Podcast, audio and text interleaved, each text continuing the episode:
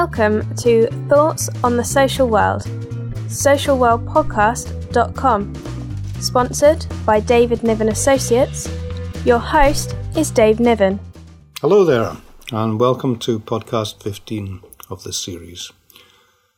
I'm Dave Niven, and this is the Social World Podcast, which you can find at thesocialworldpodcast.com. Downloaded now, apart from the UK, in 33 countries and 23 American states, and delighted to speak to you all. Now, this week is all about survivors and coping. The first interview I'm doing is with Peter Garsden, who's a solicitor and a senior partner at Abney Garsden, based in Manchester in the north of England. Now, he's dedicated over 20 years to re, uh, representing survivors of abuse. He's been the lead in over 25 class actions, and he's now been made Legal Aid Lawyer of the Year, based in Manchester, and he set up the Association of Child Abuse Lawyers over 20 years ago. And following that, there's just a section where I give my own views on how social workers are coping with some of the most challenging of times and how they need more support to cope with the pressures of the work and so deliver the best service to the community. So it's a good week. But thanks for all of you who've responded to the podcast and who continue to and who follow it. It's really appreciated.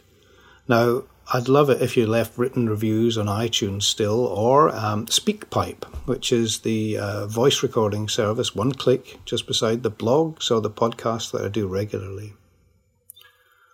Finally, thanks to Alba Digital Media, who uh, contact details you can find on our website. That's www.socialworldpodcast.com. Um, they've been invaluable in helping us not only create this podcast and set it up, but, but advise on how to get into the world of podcasting. And it's something I'd recommend to you to have a look at too if you're interested in that particular thing. So, on with today's show, and uh, I hope you enjoy it.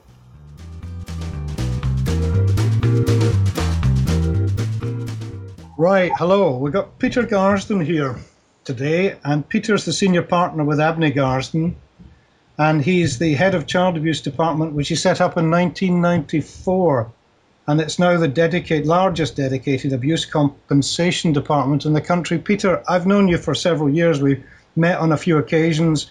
You've certainly been a significant figure working with survivors of abuse. How have you seen things change in these 20 years as far as survivors are concerned? Well, uh, there's been a, a, sea change in many, many ways. Um, firstly, there are a lot more facilities around now for survivors. In the very early days, back in 94, 95, very little was known about abuse by the experts, and there was very little therapy or treatment for them. And um, they had to operate in what I can only describe as a state of chaos and confusion whilst the medical profession caught up with this new wave of abuse disclosures. Um, as far as the law is concerned, it has changed through thousands of degrees. Uh, the, the, law generally pendulates to and fro, mm-hmm. depending on knowledge and the way in which uh, the lawyers challenge different points. I think it's fair to say that back in 1994, uh, there was no precedent, there were no cases, uh, we were all feeling around in the dark. Um, and inevitably, defendant insurance companies decide that they'll challenge everything and put you to proof in the hope that they can establish some precedent. Um, and there have been various cases have been to the House of Lords on liability, quantum um, limitation, time delay, uh, that that, that's what limitation is. Um, uh, the the defendants have more or less lost all of them. Uh, the the law lords, thankfully, have been on the side of the vulnerable uh, victim of abuse, um, and the law is much more favourable to them now than it was then. And um, there have been many, many legal changes, um, which are too complicated to explain in simple terms. But um, there was a landmark case in 2008 which uh, enabled survivors to sue individual abusers. Until then, uh, ironically, it wasn't possible to sue an individual abuser if the case was out of time. Now it is. So the scope of cases that we can bring um, yeah, is much wider than it used to be. Well, you've uh, been involved for such a long time. I mean, you set up the Association of Child Abuse Lawyers in 1997. I mean, so I did. It must have been so frustrating for part for, for 15 of these 20 years at the very least. Did you feel you were banging your head against a brick wall sometimes? Oh, definitely. Um, it was emotionally very demanding back in 1995 96 uh, because there was no guidance on how to keep yourself healthy and safe. Mm-hmm. Um, the, the possibility of the lawyers and the experts suffering secondary trauma was quite a risk.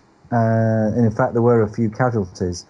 Not me, thankfully, though uh, I found it very difficult emotionally in the early days. I mean, it was professional uncertainty, uh, the emotional content of the work, and the demands on professional time. I had a small firm of six people in those days, and I grew from six people to 40 people in a very short space of time, and that was in response to the hundreds of children's home cases that were coming through the police prosecution system, uh, and they inevitably ended up in my lap, and I ended up uh, dealing with them. And uh, when one thinks that the law was more or less impossible to find your way around in those days, it was a, a wonder that we managed to win as many cases as we did. Um, in the process, the defendant insurance companies were making life as difficult as they could for us, challenging every point um, they could. Uh, they were they applied to strike out a huge group action that um, I, I started in 1997 on the grounds of uh, technicality. And they lost that, but it ended up in the Court of Appeal. So there were there were many many pressures, and uh, in the process, we were learning the hard way. And You've been lead solicitor on about 25 different group actions and involving yes. over a thousand claimants. Um, they, can I just take you back a moment there? Just the emotional impact on yourself and presumably your family too. I mean, it must have been horrific at times. I mean, I, I know from social work some of the pressures that you know working with some of the most damaged people can can bring. But I, I mean, I suspect within the law and working in your field, people don't give so much time and credit to the impact that it has on, on solicitors. But yet, obviously, in your case, it did. It must have been really difficult. Oh, it was. Um, I think it was the early days of my marriage, and uh, things weren't as stable as they are now. But uh, I know I separated from my wife in 1998, and a big contributory factor were the uh, the pressures of work. Um, uh, I think the dangers are that you, if you're not careful, you end up on the same soapbox as your clients, mm-hmm. and it's a big mistake.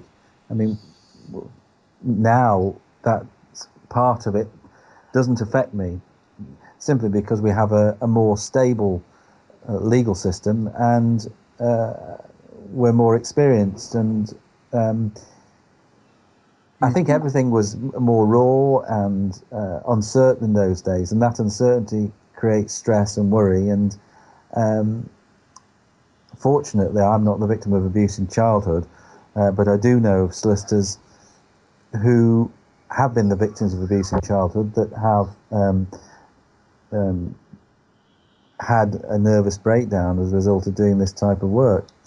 Mm. Um, and that's why we're very careful that we, we choose stable, well balanced people to work for us. Because um, if we don't, we're creating a hostage to fortune, really.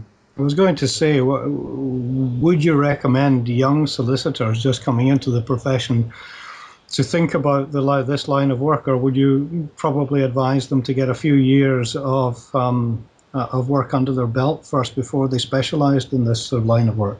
Well, it, it, depends on them, really. I think you know, we take on paralegals um, all the time to help us with the work, and they seem to deal with it very well. But we're careful to choose the right sorts of people.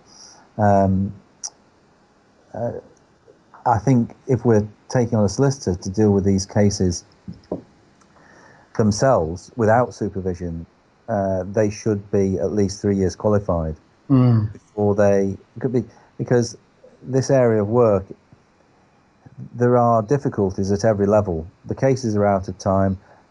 A lot of the documents have been destroyed. Um, you're challenged on every point by the defendants.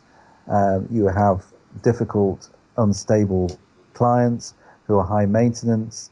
Uh, the, the, the, you're not talking about a broken leg, you're talking about uh, psychiatric problems and impacts. Um, everything is a lot more complex and uh, difficult than in a, in a run-of-the-mill type of a case. So, you know, you need a feel for the work and you need experience. Well, you've just been awarded Legal Aid Lawyer of the Year, I believe, at the Manchester Legal Awards, and obviously a, a, much more experienced man now. And I suspect at the very beginning, a lot of people saw you rather as a kind of a, well, not a pain in the neck, but you know what I mean, an irritant. But now that you're so well known and respected, I mean, you've lectured and you've written all over the place, and you've actually climbed to the top of your profession. I mean, uh, do you think that there's so much more to still come out of the woodwork now with what you find? Oh, definitely. Um, back in 1994, people said, Peter, uh, what on earth are you going to do in three years' time when the North Wales Tribunal finishes? Because th- will that not be the end of it? um, unfortunately, uh, I, I, had a little chuckle and um, could see that you know ab- abuse was not limited to North Wales, uh, but was countrywide, and the statistics are obviously that we now know, you know, one in four adults are the victims of abuse, um, and in in those days, very few people talked about it because of the social restrictions on them. Whereas now, it's all over the newspaper, and uh, and that's a, that's a good thing. It's healthy. So I, I'm sure that that disclosure of abuse will get greater and greater and greater. Um, um, and maybe one day uh, I'll have nothing to do, but somehow I doubt it. Yeah. You've seen the Northern Ireland inquiry across the water that's just commencing, and they reckon it's going to be about an 18 month experience. And, um, well, well, we'll have to wait and see, obviously, what comes out of that. Do you think that's something that should happen to the whole of the UK, that we should be having something as substantial as that? Oh, definitely. Uh, I mean, the best example of a, a governmental system uh, to deal with uh, victims of abuse was in Southern Ireland between about 2003 and 2005. Uh, they set up the Redress Board, uh, which was a no fault compensation tribunal that um, paid compensation to victims, and in addition, they paid legal fees. Um, uh, in addition to that, they had the Commission of Inquiry, which looked into the allegations of abuse and enabled the victims to tell their story uh, and investigate what happened. Um, and the, the, the, Northern Ireland Tribunal that's just been announced is a reaction to the Southern Ireland version, but the Northern Ireland version significantly has omitted the compensation element, which is regrettable. Um, they've allowed the, the, the, claimants to speak their say their bit, but um, uh, relied upon the court system to deal with the compensation. And the, the reason they set up the redress board in Southern Ireland was because they felt their legal system couldn't cope right. Um, right. with all the claims that there were going to be. So uh, whether there will be a further tribunal, I doubt, because um, you know nobody's got any money these days. And the, the, the reason Southern Ireland set up theirs was because they had a lot of European money at the time. Obviously now they're bankrupt, more or less. So. No, I just uh, wondered because of the, the what we're saying earlier on about the landscape. I mean, I suspect a lot of people might say to you, for example, well, now look, based on you know what Archbishop Tutu did in South Africa, you know the kind of uh, truth and reconciliation type approach to things. Yes, uh, uh, at least that gave some people closure. At least it, it kind of got to some point where they could um, have things out on the table without fear of, of, of, redress and move on. But on the other hand, of course, you get people saying, "Well, that's ridiculous," because what happened to us was was outright criminal activity, and we do need compensation of some kind for this because we want people to be punished because they committed a crime.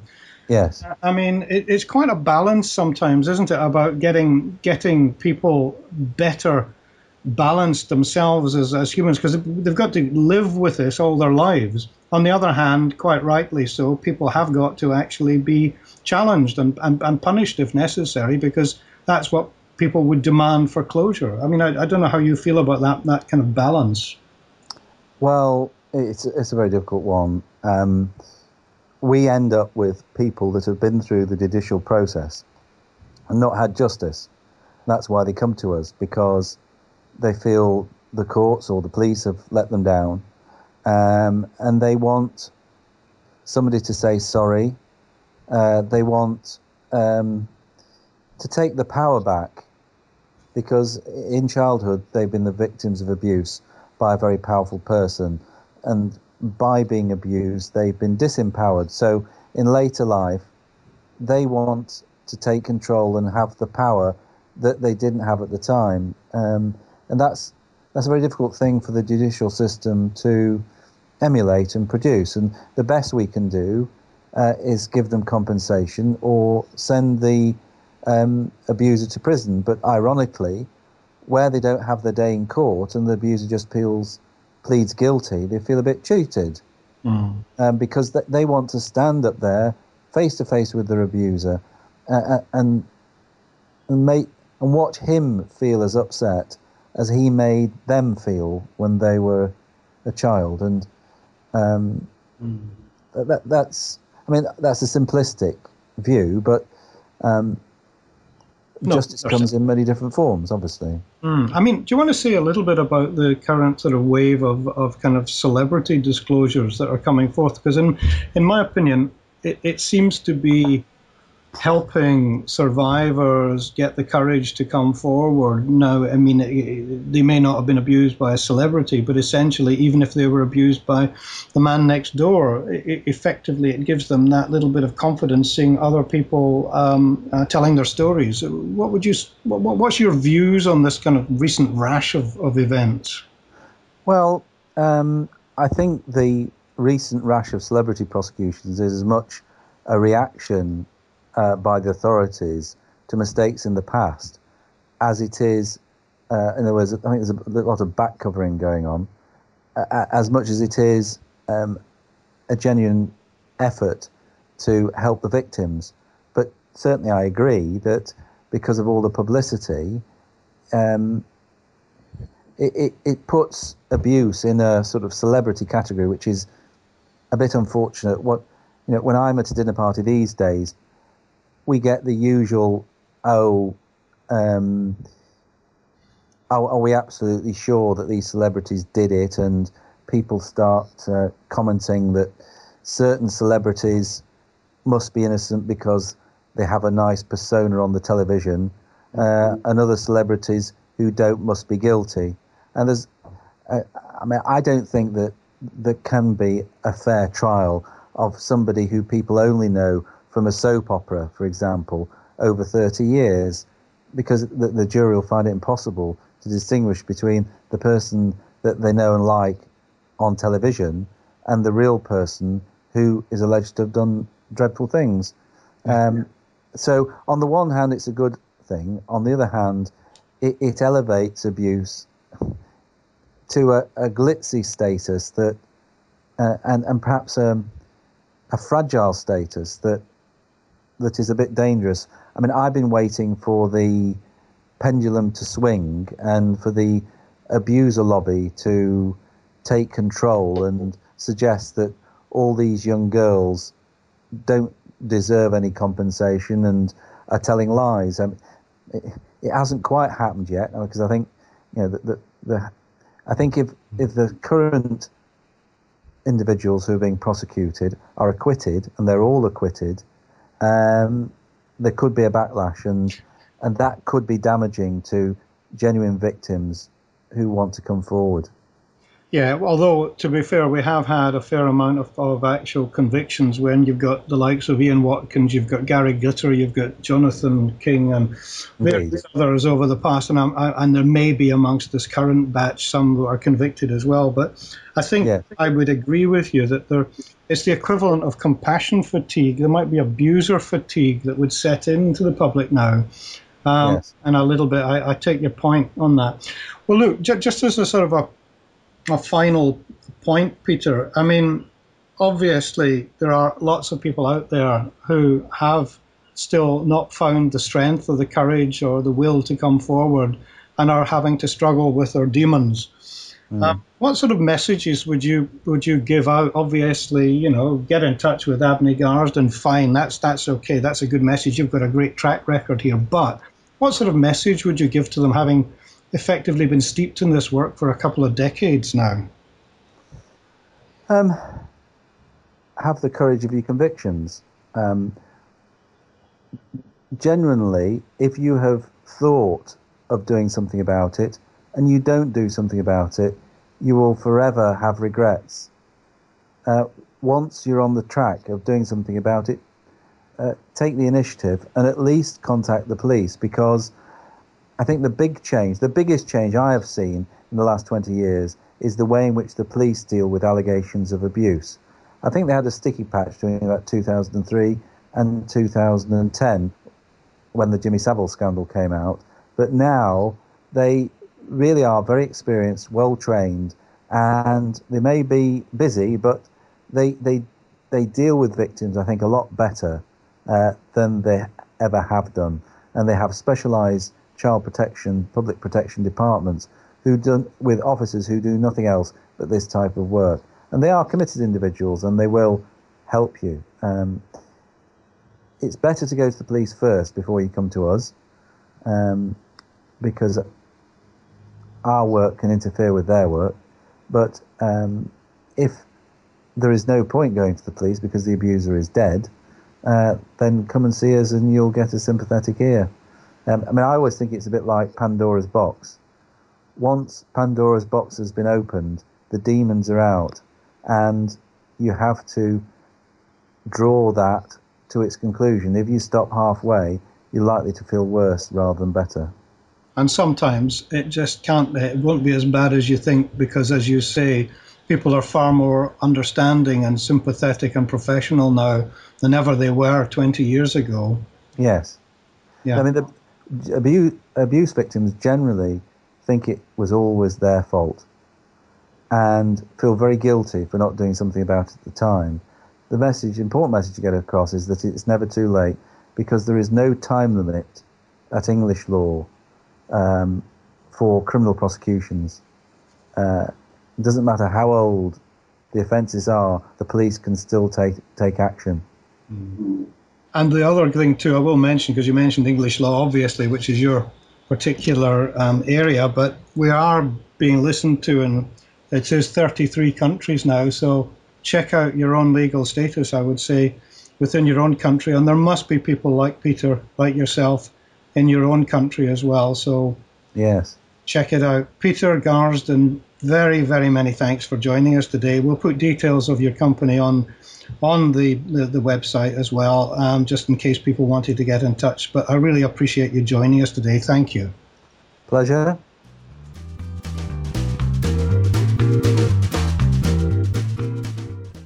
What I'd like to do is just reflect a little bit about something that I blogged about the other day, but that's been dear to my heart now for many years.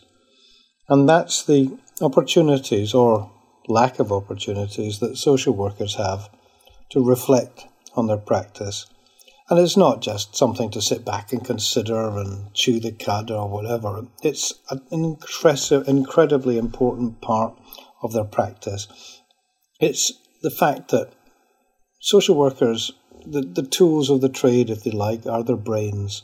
The tools of the trade are their emotional health and the ability that they have to actually give the best to the people they're working with, the clients, the service users, whatever. And if the social workers themselves are stressed out, are close to burnout, are overworked, overloaded, and running around chasing their tails, or, or as the other analogy would go, like keeping plates spinning on the top of sticks and keeping them turning all the time without a break, then there's no real opportunity, unless they're very, very lucky, for them actually to succeed as, as best they can um, in transforming the lives of those that they're charged to work with. Now, supervision in social work um, often these days is just seen as operational, is just seen as um, caseloads. Have you done this? Have you ticked the boxes? Have you seen the person? Have you seen the child? Did you follow the procedures? Did you write up your visit? Or have you been in touch with other agencies and actually communicated all your concerns there, shared your opinions, and come to a joint conclusion? Or have you properly com- completed the initial assessments, the core assessments, followed it all through, talked to the key people? How many times have you visited the home and have you formed a relationship with the family that is healthy but effective? Fine, all good things. But it doesn't do you any good whatsoever if you yourself are strung out or paper thin in terms of your, your ability to absorb things and analyze things. So, the multitude, as I said, of personal, practical demands that rests on social workers' shoulders is huge. And higher caseloads, staff vacancies, uh, emotional well being of the worker is often considered second best. The problems are that it's, it's, it's not deliberate. Nobody's saying that, that, that, that it is necessarily, but the competing requirements from their managers uh, often make the reflective side, the considerate, the considerate side, the thoughtful side, second best and the practical tasks, the statutory obligations, the must do's, uh, overrule finding time to uh, consider your own health, your own emotional health, your own ability to be as strong as you can to do the job. Now, I quoted before a particularly practical example that I'd come across some time ago, but it's still very relevant today. There was a, a, a, a man, a worker. I called him Alan. That's not his real name. But anyway, Alan had been working with a family that weren't very well known to social services. They were in need of support. They were a young couple, two young children, but they weren't considered particularly at risk or difficult to manage. But tragically, the, the, the mother, the young mother, died and left him, the father, with two young children under five. And to be quite frank, following the, the, the, the bereavement, he began to display all sorts of signs of, of um, classical problems following a bereavement. His health deteriorated his care of the children, his attention to the children deteriorated. He, he, he just hung around in a stupor. His hygiene deteriorated. He wasn't taking care of himself, and the children became more and more difficult for him to manage. And ultimately, in trying to somehow or other cope, he, he developed a substance misuse problem, took drugs, and as well as that, he had prescribed medication that his GP had prescribed him for depression. So, in a short, very short space of time, he went from coping to becoming, quite frankly, a risk to the welfare of the children, even though social services put a lot of resources into the house, a lot of people to support him, a lot of people to metaphorically put an arm around him, but and also to, to take care of the children whilst they gave him time to grieve. And the limited number, the limited members of the extended family, unfortunately he didn't have many, but the limited numbers of his extended family tried their best as well, but to be honest, they were they were a bit of an emotional mess as well because they'd lost somebody that they loved very much. Now, what happened was this Alan, who at that time should have been a cornerstone of support, organising things for the household, um, coordinating things, choreographing things, if you like, was actually himself experiencing um, a bereavement, if you like, of his own because uh, he and his partner had separated, and Alan was demonstrating or just displaying all the signs of bereavement himself. So he began to lose energy, he began to fudge his situation, he began to lose his awareness of things, his analytical skills became blunted, and he just functioned on very much a sort of robotic basis, a formulaic basis, and he just performed his tasks rather than actually being um, sharp and clear and uh, interested in them. And obviously that shone through to, to the service user, to the client. And it wasn't that he, he, he didn't recognize this weakening in himself, he did but he was unable to really ask for help. He didn't know what to do, who to ask for help.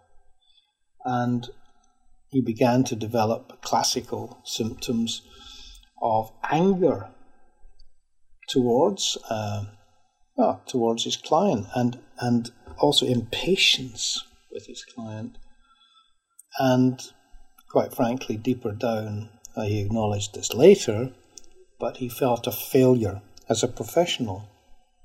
Now, all through this, his manager, who was a good enough person, but just didn't recognize the depth of trauma that Alan was experiencing.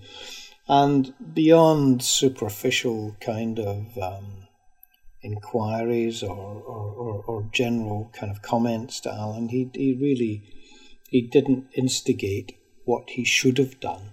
And that was proper reflective practice, proper support, proper referral on, if necessary, to professional help. Somewhere that would have, um, if you like, put an arm round Alan professionally.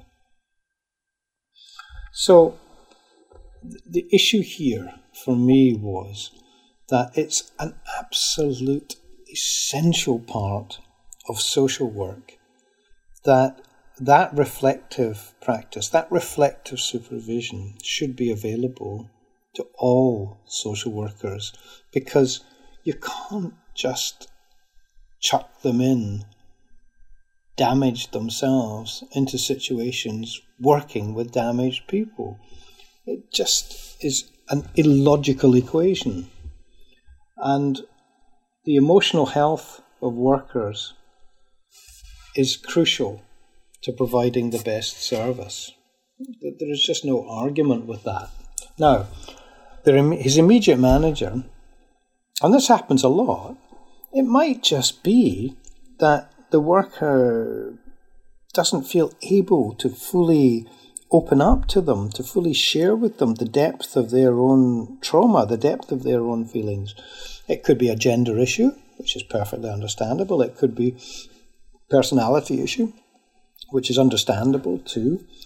And but the question is certainly in the UK, people out there uh, elsewhere and abroad tell me about it if it's different where you are. I, I do believe it is in some of the other industrialized countries. But in the UK, more often than not, there's no alternative. Because if the worker appears to be burning out, if the worker appears to be um, dysfunctional, there is uh, psychological help available. There's, thera- there's therapists that, that, that, can be phoned up that are um, retained, if you like, by the council, but they are so abstract, so impersonal, and that if somebody is referred to them, it's often felt that that person has failed that that person themselves is is is, is broken, if you like. And it's, um, it's not just a question of strengthening them, it's a question of almost resurrecting them or, or challenging whether they're fit for practice ever again. And that's the feelings that a lot of people who are referred to sort of psychological services actually go into. It's nothing to do nothing to do with the psychologists, nothing to do with the people who are, are, are retained to counsel. It's to do with the entirety of the system and how people feel who are referred for support. Now, I'm not surprised, therefore, that the level of burnout is high in social services, especially in frontline services, both with children and with adults, who where the, the workers are dealing with the most vulnerable and sometimes quite damaged people in their own right. Um, healthy workers do better work. There's just no question about that. And the real issue that is necessary to recognize is that the support for them, the counseling support, the therapeutic support, if you like, the professional arm around their shoulders, as I said, has got to be with somebody that they can open up to and trust. And so, therefore, there should be opportunities for workers to go away from their immediate operational manager if that just happens not to be a suitable fix. And ultimately, it is a cost benefit because you would have people working with counsellors that they trust, working with counsellors that they had an element of choosing, and therefore coming back to work healthier, stronger, more centered, and the factor of, of, of help that they would be able, therefore, to give to their clients exponentially would have increased hugely, and so ultimately the employer would benefit. But we don't have that choice in the UK. It doesn't appear to be there, and there doesn't appear to be the resources being provided to deliver that service. So I really think that at the end of the day, social workers who are often, and especially these days in times of um, um, lack of numbers or in times of vacancy rates or in times of very high caseloads and in times of absolute pressure, both from statutory work and from the media in order to deliver, they really need these extra resources. They really need that backup. They need to be recognized that that is all part of the professional plan. That's all part of the makeup of what makes a good social worker. Is to have that safety net, have that support, and not be allowed to drift and not be certainly allowed to burn out.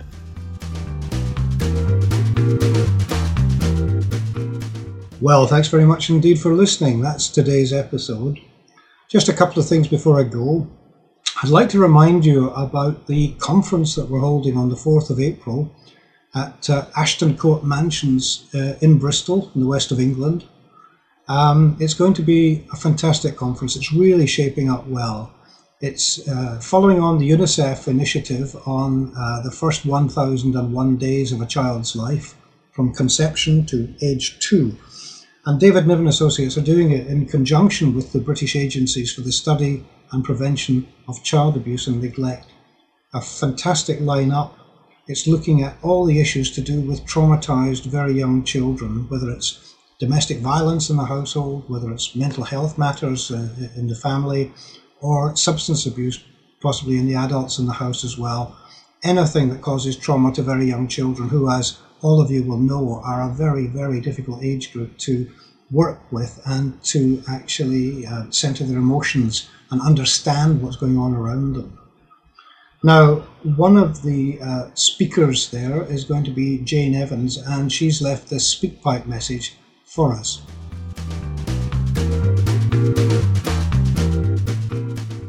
Hi, David. I just wanted to let you know I was at a multi agency networking meeting in the north of Bristol yesterday, and got the opportunity to share information about this fantastic conference and got a great response.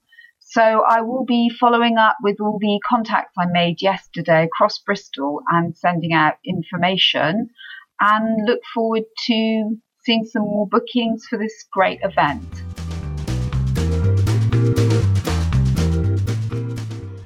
Thanks very much indeed, Jane. Looking forward to hearing your contribution at the conference and reading your book, uh, which is coming out on the 28th of February and will be advertised widely at the conference and on our website. In fact, it's our website, socialworldpodcast.com, where you can get all the details of the conference and also where you can use SpeakPipe yourself. It's a terrific a tool. It's just one click. You leave a message, you tell me what you think of the podcasts, of the blogs, and you give me ideas that you'd like to hear in the future. Anyway, for now, it's been a pleasure talking to you, and I hope you listen again in the future. Thank you.